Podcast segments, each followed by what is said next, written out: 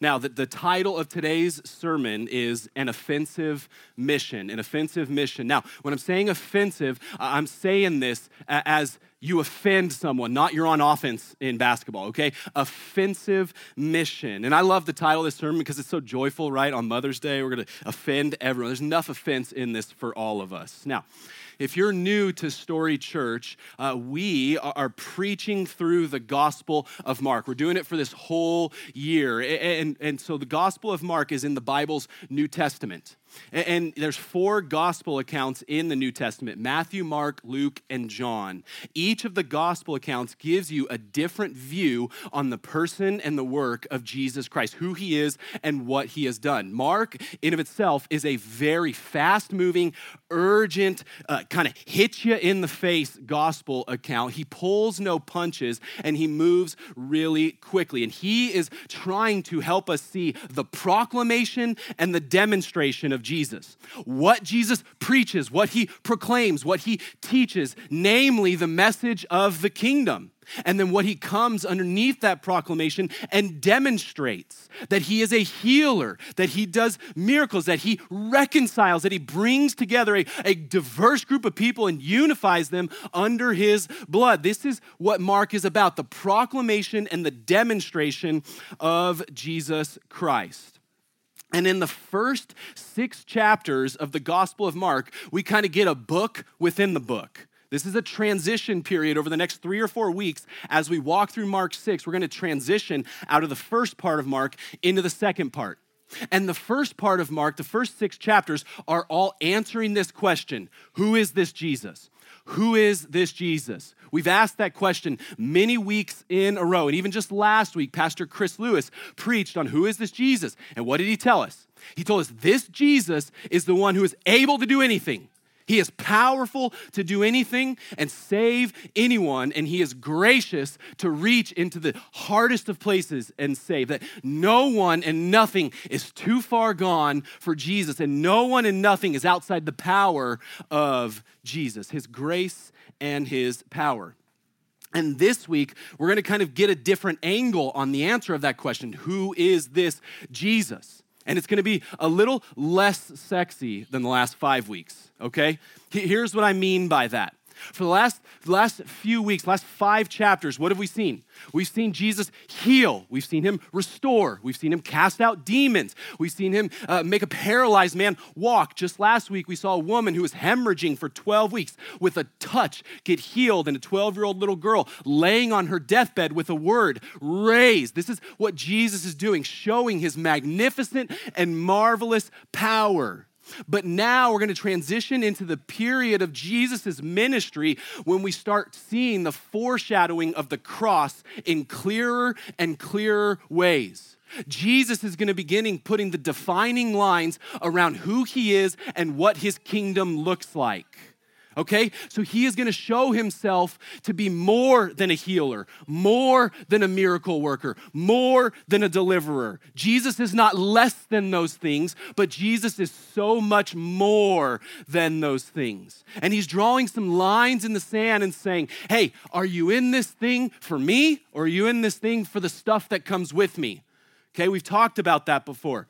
Are we merely a part of this thing called Christianity because it's a, little hobby and Jesus becomes my get out of jail free card? Or are we in this thing because Jesus is Lord and King and Savior and Master of all things? in my life. Jesus is beginning to draw the lines in those sand, in, in the sand on those things. And what do we see happen? Look at verse 3 with me the word says, Is not this the carpenter, the son of Mary, and brother of James and Joseph and Judas and Simon? Are not his sisters here with us? Pause right there. They're asking the question Who is this Jesus? Is this not the son of Mary? Is this not the carpenter's son? But then, look, what, look how verse 3 ends. And they took offense at him. Okay? As they begin to answer the question, Who is this Jesus? Jesus begins to offend them. Jesus begins to offend them. Um, that word offense in the Greek is the word scandalon. That's how we get our word scandalous. Jesus and the gospel is scandalous. It's offensive to our, our sensibilities. It's offensive to the way of our world. It's offensive to our flesh. And we begin to take offense because the gospel is so scandalous in the grace and the mercy and the forgiveness of God and in his word. Now, Jesus, what he wants to do is begin calling people to himself and say, hey, when I heal, when I restore, when I deliver, when I do these things for you, it's not just because I want to do these things for you, it's because I want you to be full of faith in me. Tim Keller is particularly helpful here. Tim Keller says this Jesus' miracles were not magic tricks designed to prove how powerful he was, but signs of the kingdom to show how his redemptive power operated. His miracles always healed and restored and delivered people in ways, here's the key, that revealed how we are to find him by faith and have our lives transformed by him. So again, Jesus is saying, hey, I want you to come to me. I want you to, I want you to find healing. I want you to seek deliverance. I want you to come to me. But I don't want you to come to me just for the byproduct of being near me. I want you to come to me to be renewed by me, to have faith in me, to be transformed by me. And the fact is, when we begin to hear those things, we begin to get offended at Jesus. And, and I'll kind of explain this a little more as we go. Before I do that, uh, I want to talk for a second about this idea of offense. I'm not sure there's any greater sin in today's world than to offend someone, right? This is where we get this kind of nonsensical movement called cancel culture, okay? We offend someone, it's the greatest sin you can commit, therefore I cancel you. And in our world, offense is always equal to hatred. Okay? When I offend you, it must be because I hate you. And what happens as a result of, of this movement? What happens as a result of this offense leading to hatred? It, it leads to timidity with gospel conversations. It leads us, it leads us to fear in, in having conversations around who Jesus is and what the truth of God's kingdom is. This has led to the widening of the poles between opposing people groups who differ on some things, who otherwise would be united under the blood of Jesus Christ, right? And so we can even we can even just do a little thought experiment over the last year. We've seen this happen. Division, widening of poles because I choose to offend you. And it might be something as, as minor as a mask, right? I choose to wear my mask. I've chosen to wear it and I've been thoughtful about it and yet you choose not to wear yours, and we're terrified to have conversation about this, so we just kind of separate from each other and we no longer have relationship. And we could flip that on its head and say, I choose not to wear my mask. And again, it's led to this conversation not happening, widening poles, timidity with each other, fear with each other, instead of us having good, Christian, gospel centered, uh, civil discourse around these things. Because trust me, I know people on every side of this issue who have come to it through thoughtful Christian lenses, but we refuse to hear. Why? Because I'm offended by your personal decisions. Now, here's the thing with offense offense is a sliding scale and it's completely dependent upon your context and your place where you find yourself geographically in this world, where you find yourself in this country. Now, let me kind of parse that out a little bit. I'm gonna, I'm gonna be careful here. In the Western world, it is offensive. The deepest offense you can do, do in 2021 is to have questions and seek answers and have pushback and, and point out brokenness when it comes to the LGBTQ plus community. Okay? Now, now let me just kind of pause there and step off to the side. Um, if you're someone who struggles in this area, let me just say, we want to struggle with you. We, we want to do that. And, and having conversations with people in that community is never grounds for bigotry. It's never grounds for judgmentalism. It's grounds for grace based, gentle, loving, relationship based conversations. I want to say that, okay? Now, with that said, in today's world, to push back on that community is the greatest offense you can do in the Western world. It's the greatest offense you can do in today's age and in this place. Now, that's a uniquely Western and a uniquely modern thing. Okay, go to the global south, go to Peru, go to the Middle East, go to the global east, go to Thailand, go, go to Cambodia, okay, where I've spent a lot of time. And the LGBTQ community is not even a thing. Traditional marriage and gender and sexuality reigns supreme there. Now, what's offensive there is, is kind of an honor shame culture that exists out there where, where the, the, the ingredient of the day is to be a good person, a moralistic person, to find my value in never bringing shame to my family's name and never wronging someone. So, so moralism reigns supreme. What moralism in the West? What is that? Like, we don't care about that. We don't bat an eye at that, but we go move to somewhere in the Middle East and we don't think about honor shame, man, we're gonna deeply offend some people.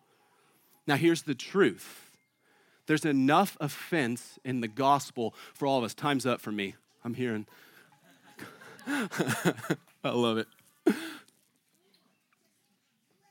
Now, we begin walking on eggshells because of this, right? Timidity, fear in conversations, unwillingness to press in.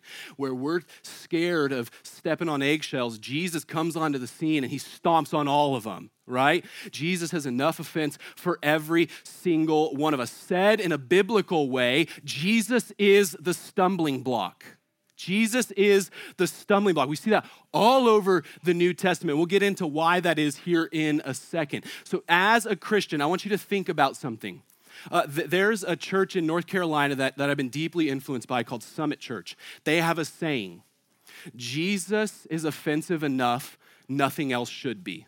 All right? Jesus is offensive enough, nothing else should be. So, our job as Christians is not to be jerks, not to be dummies, not to get in the way, not to hurt people, not to go out of our way to make people feel bad about themselves. Our job is always clothed in love, led by the grace and mercy of Jesus to step into conversations and trust that the gospel itself has enough in it to offend. Okay? So I just want to say all of that right off the bat.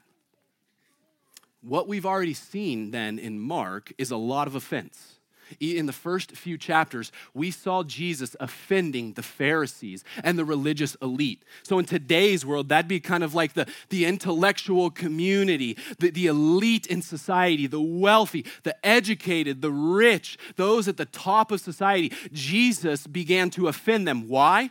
Because Jesus welcomed the poor and the broken and the marginalized and the oppressed into his home and into his life. We saw Jesus look out at a tax collector and say, You come eat with me, even though this tax collector oppressed and, and marginalized his own Jewish community. Jesus said, No, no, come with me. You're mine. I love you. And the religious elite, what they do? Man, they lost their brains at Jesus. They lost their minds at Jesus. They, Jesus offended them. Now, what we've got in chapter 6 then is Jesus going into his hometown. We see that in verse 1. His hometown is a place called Nazareth. We've talked about this before. Nazareth is not in the, in the Old Testament, it's not in any other ancient sources, Jewish. It's, it's unknown until Jesus. This little podunk town out in the middle of nowhere where no one's educated, everyone's blue collar, everyone's poor, and Jesus walks in there there and he begins to offend them as well. They took offense at him. There's enough offense to go around for all of us. So here's what we can do today there's two options, okay? The first option is we could be like Thomas Jefferson. Old Tommy J, I bet you didn't expect him to be in a sermon this morning. Thomas Jefferson was famous for cutting out parts of the New Testament that talked about the grace and the mercy and the forgiveness of Jesus. He wanted Jesus simply to be a moral example. So here's what we can do we can cut out the hard parts of Jesus, the parts that confront us, the parts that reveal our sinfulness, the parts that reveal our ten, the tendencies of our flesh. We can cut that out, okay? That's not the way to live or we can press in and see that the offense of Jesus is unlike cultural offense, right? In cultural offense, it's based in hatred, right?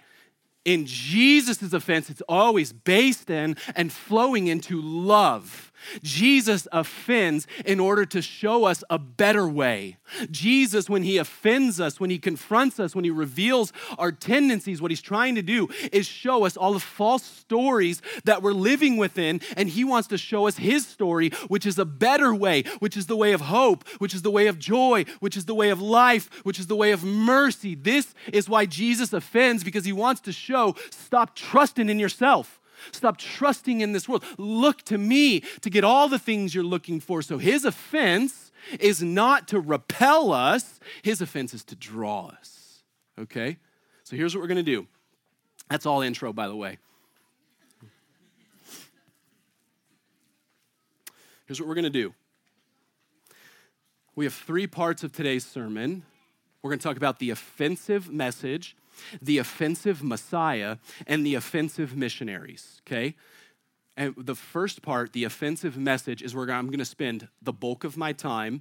The next two sections, I'm going to briefly touch on them. But next week, hey, here's a preview. John the Baptist is going to lose his head literally.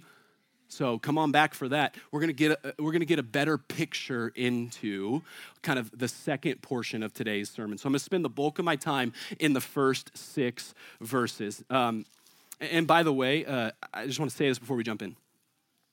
Uh, at Story Church, we, we preach through the Bible. Um, and we don't do this in kind of a, a cherry picking way, finding all the verses that are, that are easy and fun. We want to do this where the next line up is what we're going to preach.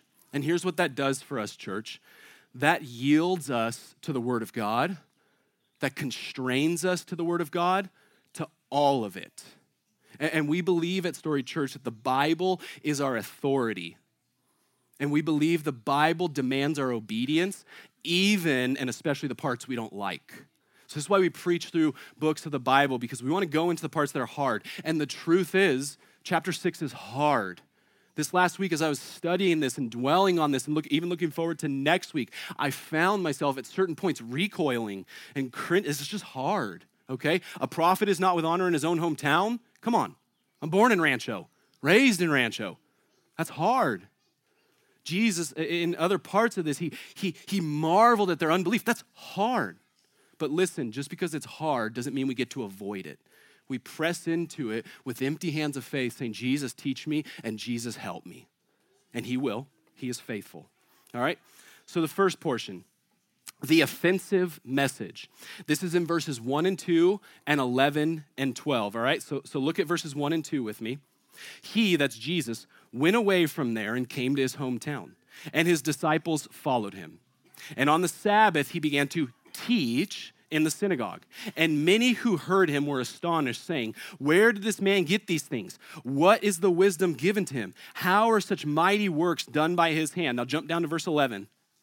He's speaking to his disciples after he's commissioned them, and Jesus says, If any place will not receive you and they'll not listen to you, when you leave, shake off the dust that is on your feet as a testimony against them. So they went out and proclaimed that people should repent. Remember, Mark is primarily about the proclamation of Jesus. So what do we see?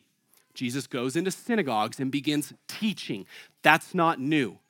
Jesus uh, c- continues teaching and preaching to these people. That's not new. Jesus sends his disciples out two by two and commissions them to teach and preach as his ambassadors. That's not new. And we get a clue into what the message is. Look again at verse 12 with me. So they went out, and what did they proclaim? That people should repent. From moment go at the beginning of Mark and Matthew and Luke, we hear the message repent, for the kingdom of heaven is at hand. The message of Jesus and the message of his followers is the message of repentance. Now, repentance to our modern sensibilities, repentance to our flesh is an offensive message. Why is that? This idea of repentance begins with the need to repent. To repent means you are seeking forgiveness, you are seeking restoration. And where does that begin? It's all sourced in the fact that we're sinners that need to repent, that need forgiveness. All right? Without sin, repentance is unnecessary. Now, here's the truth for me, here's the truth for you, here's the truth for all of us the world over we're sinners. Okay? Hear me. That's not me speaking. I don't like to say that. That's the Bible speaking. So if you got a problem, take it up with God. Don't take it up with me. God is telling all of us we're sinners and we need to repent. And I hear that if someone were to walk up to me right now, and so, I mean, plenty of you do, and say, You're a sinner, here's what I do, man. I get angry. I want to self justify. I want to defend myself. Why? I don't like hearing that. Who wants to hear that, that you're a sinner? It's offensive. And again, we live in a modern world where this concept of sin cannot exist. You do you, I do me. As long as we're not hurting each other, there can't be any sin in this world. Now, here's the problem we have turned our world into primarily a horizontal world. Here's what I mean by that. We've turned our world into a, a, person to person comparison, and this is how we get our definition of sin. And when you begin to compare horizontally, it's not possible that you're a sinner because you can always look to your left or to your right and see someone who's worse than you right? And you puff your chest up and you feel like you're doing all right, and you're not a sinner. I'm better than that person after all. Um, Katie came busting in the house a few days ago. Got home from the gym. She does that a lot. She uh, comes home from the gym. She's like, You're not going to believe what I just heard on the radio. I'm like, Oh boy, she's listening to the radio again. Um, Ryan's Roses, was that what it was on? No. Oh, okay. I'm just throwing her under a bus. And she said, Pew Research just released a new poll this last week that 47, nearly 50% of Americans think they're the best person they know. In other words, 100% of people looking at you think you're a narcissist, all right? 47% think they're the best person they know. That's unbelievable. Now, here, here's the deal we do that from a comparison based world. No one thinks you're perfect except you. No one likes your ideas as much as you. No one talks to you as much as you. No one thinks you're as brilliant as you, right? And we're all in that category. It's not just any individual, it's all of us, me, right? Man, I'm the greatest in my own mind. Can't touch me. LeBron's not the king. But here's the sticking point we've taken God out of that equation. We don't primarily live in a horizontal world. The Bible tells us over and over and over again we live in a vertical world. And if you want to play this comparison game, we don't play this one to another. We're all sinners at the foot of the cross. We play this comparison game with God. And what do we see with God? We see someone who is holy and blameless and spotless and perfect and just. And He is gracious and merciful and glorious. And He is all the things we are not. And so the Bible says, all right, you want to play that comparison? Comparison game? Let's do that. Do that with God. And here's what you're going to see you have fallen short of the glory of God, you have missed the marks of His demands. And the Bible will tell us because of our sin, we are dead both physically and spiritually. Spiritually, and then one day physically, dead in our sins and trespasses. Now, again, I hope, like me, when I'm saying that, you're kind of cringe. I'm not getting joy out of saying that. When I look in the mirror and I begin to look at the scriptures and the scripture opens my heart before God, what do I see, man? I see a broken man. I see a man in need of grace. I see a man in need of the mercy of God. I see a man who, like Paul, says, I am the chief of sinners. Now, as we talk about sin, I want to give you a definition. I heard this last week from John Piper that kind of levels the playing field for all of us. It'll be on your screens, on the screen. Piper says this I'm giving a very radical New Testament definition of sin when I say that. Here's my definition any thought, any attitude, any word, any facial expression, any gesture, any action that does not flow from treasuring of Jesus is sin. Sin is not just big bad deeds like murder or stealing or adultery, or even more regular sins like dishonesty or foul language or impatience. Sin is a condition of the heart that is bent away from God in preference for other things. And sin is any expression of that preference in our mind or attitude or behavior. Sin will be with us, yes, it will sadly, and it breaks our heart. Sin will be with us until that inner condition is wholly obliterated in the presence of Christ. Okay? Any thought, any action. He goes as far as to say any facial expression that is not born out of treasuring and worshiping and exalting Christ is sin. That's all of us, church. And yet, remember, in God's economy, his offense is not based in hatred and meant to repel. His offense is meant to invite into a better way. And this is where we get the, the message of the apostles repent the message of repentance. Repentance, in of itself, is a gracious and merciful invitation from God to leave our sin behind and step into the story and way of Jesus and find everything we're starving for in this world. To step into the story of Jesus is to step into the presence of Jesus, to treasure Jesus, to worship Jesus, and to put to death all the sin that's hanging us up in the background. Now, I want to walk through then what is repentance? How can we step into this as a church? How can we see our sin and walk in the way of repentance? Uh, Thomas Watson uh, was an English Puritan in the 1600s, and, and he's particularly helpful on this concept. Uh, he defines repentance like this Repentance is a grace of God's Spirit whereby a sinner is inwardly humbled and visibly reformed. You hear that? It's a grace, it's a gift, an unmerited gift from God's grace to, to humble ourselves and be renewed by Jesus. Okay, this is what repentance is. And Watson will go on to give six key ingredients to a lifestyle of repentance. We're going to walk through those six things together. We'll have notes here, they're, they're on, it's on the liturgy if you want to download it. But I really think, church, we have an opportunity uh, to, to walk in a level of repentance and holiness that's unfounded in our midst. And listen, I don't want you to be scared around this, okay? Uh, the New Testament is really clear to us that there's two types of holiness, okay? There's positional holiness and there's functional holiness or righteousness, okay? When you come to Jesus in faith, you are fully, freely, forever forgiven of sin by Jesus. You are clothed in the righteousness of Jesus. So, what that means is when you come to Jesus in faith for the first time, God sees you not as an enemy, not as an outcast, but as a son or a daughter. When He sees you, He doesn't see your record, He sees Christ's record, He sees Christ's righteousness, and God says, You're mine now and forever. You are always with me. You're my child. You're a part of my kingdom. I love you. That is positional grace and positional holiness from God. Now, there's a second part then, and this is called functional holiness.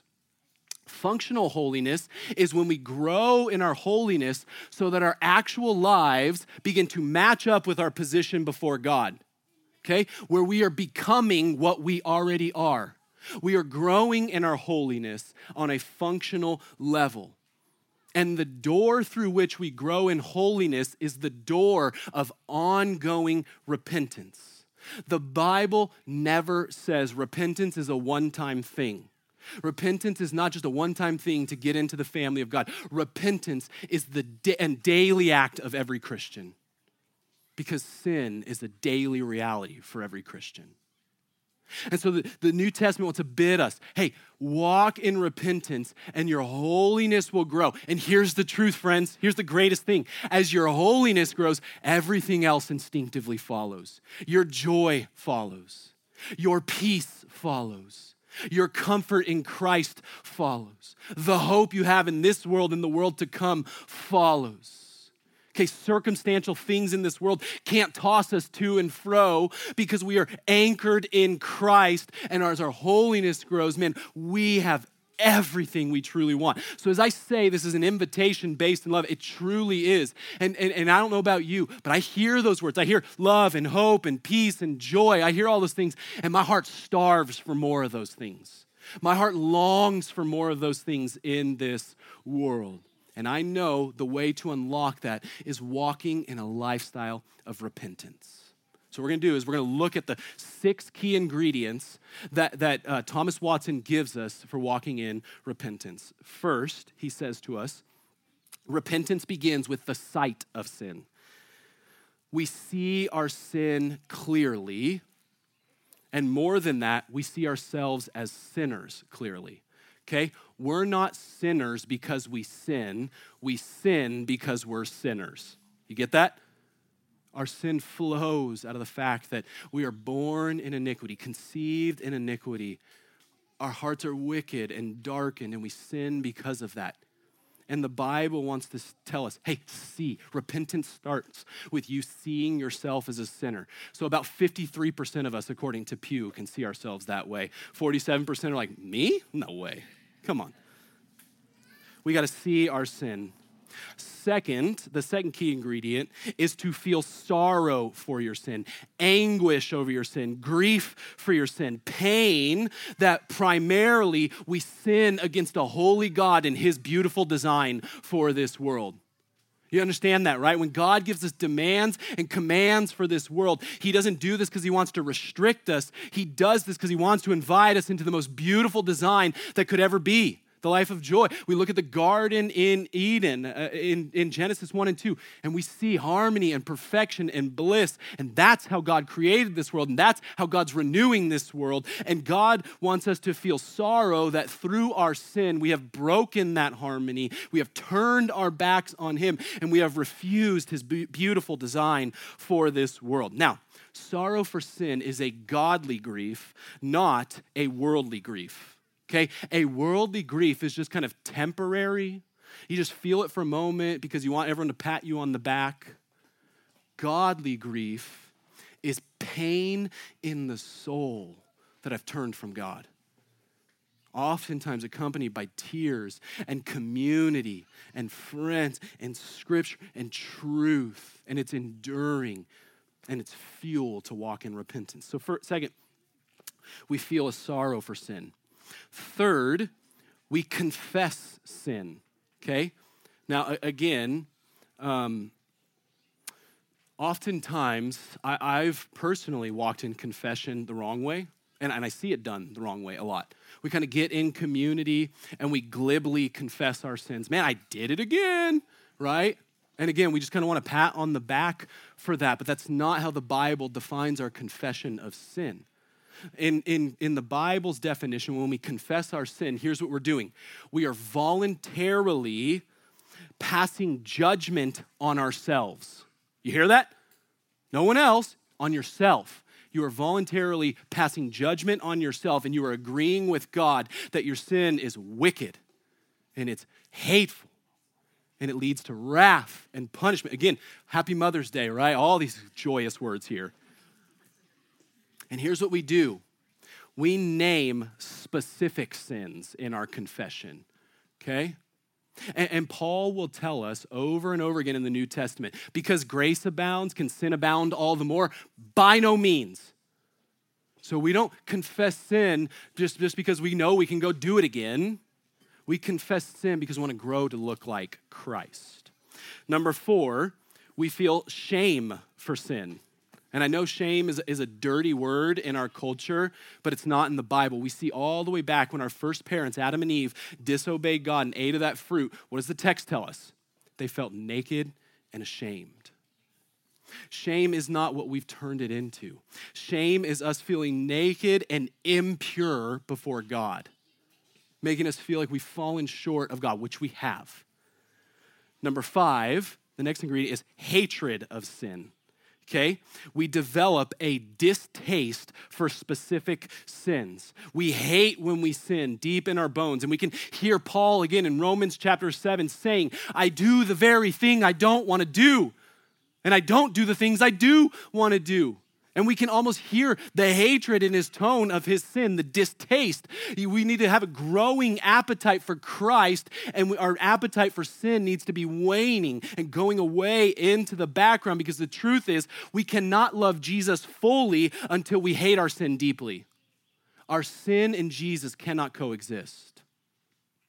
We must grow in our hatred of sin. And then finally, repentance finishes with a continuous turning from our sin and returning to Jesus, where we continually turn our back on those specific sins that we hate and we look to Jesus and we look to his word and we look to his people to find all the things we're looking for. This is what repentance is. We see our sin, we feel sorrow for our sin, we confess our sin in community, we feel shame for our sin, we hate that sin that holds us up, and then yet we turn our backs on it, and what do we find?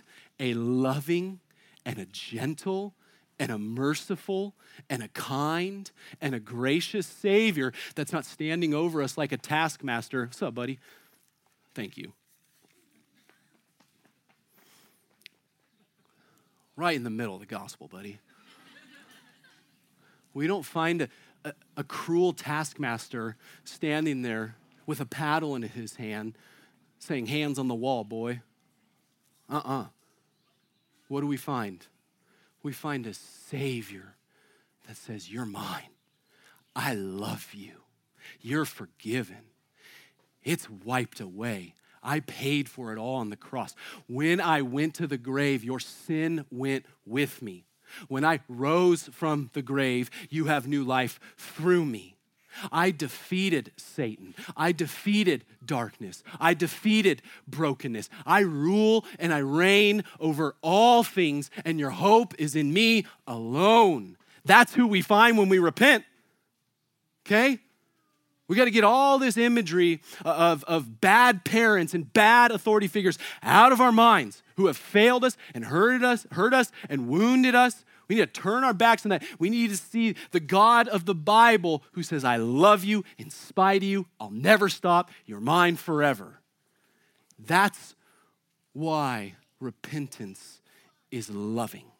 That's why repentance is a gift.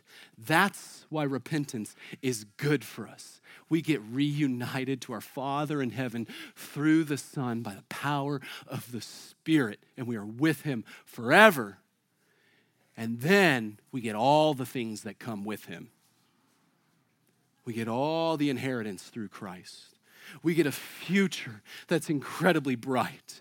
We get a community of people, a family of people to be with in this life. We get hope in today and in tomorrow. Everything our hearts starve for, that's what we get when we walk in repentance. Okay? This is why it's a gift. So, yes, it is offensive to say you're a sinner, and you are, and I am. But there's a gift on the other end of that to walk in holiness through repentance. Now, here's what I'm going to do. We'll save the rest for next week because I'm like three pages into my manuscript and we're running out of time. Um, man, I think we, church, we have such a good opportunity to walk in repentance. I, I just, we've all seen it in the last year. Just deep brokenness in our world, deep disunity in our world. We've seen racial strife. We've seen uh, people marginalized. We've seen relationships broken, okay? And it's not just big sins out there. We've also sinned in our own homes against our spouses or our children or our parents. We've all sinned in our workplaces. We've all hurt people, but primarily what we've done, it's not about hurting other people, it's about sinning against a holy God. And we've all done that. Remember, any thought, any action, any gesture, any deed, any facial expression that's not born out of treasuring Christ, okay? And I think now, church, we have an opportunity to walk in a level of repentance we never have. And, and it's kind of a scary place, but remember, on the other end of repentance is everything we long for. So I want to invite you, just, just bow your heads for a second. I want to invite you, wherever you are today, whatever sin that you've committed, even this morning, right? I want you to see that clearly. I want you to name that before God. He hears you. I want you to feel sorrow for that want you to turn back to God. Maybe you're not a Christian, you've never repented before. Hear me. Christ forgives anything. Confess and he will forgive. when we confess, he is faithful and just to forgive us of all our sin and cleanse us of all unrighteousness. Okay? And if you are a Christian, I want to invite you to continue to live in this lifestyle of repentance. Maybe there's someone specific you spoke a harsh word to. Today, don't let today finish without reaching out to them and reconciling. Maybe there's someone you've harbored thoughts about. Maybe there's someone you deleted on Facebook because they're loud about their political opinions. Maybe there's someone you refuse to talk to. Maybe there's someone, when you see them at church, you dip into the bathroom because you don't want to see their face. Whatever it might be, I want you to see it. I want you to name it. And trust me, God forgives you. Hear that. We're going to celebrate communion in a second. And then I want you, before today finishes, to just reconcile that seek forgiveness and find everything you're looking for on the other end of that. I'm just going to give you 30 more seconds to do that.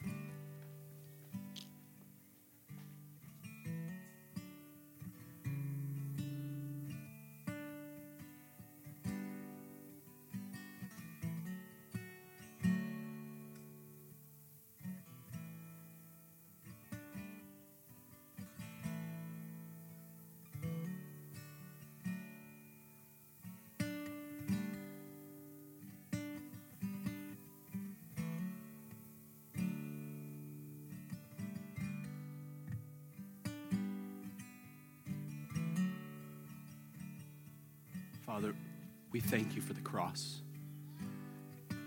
We thank you that on the cross, Christ willingly hung in our place, bearing our sin, bearing our punishment, bearing your wrath.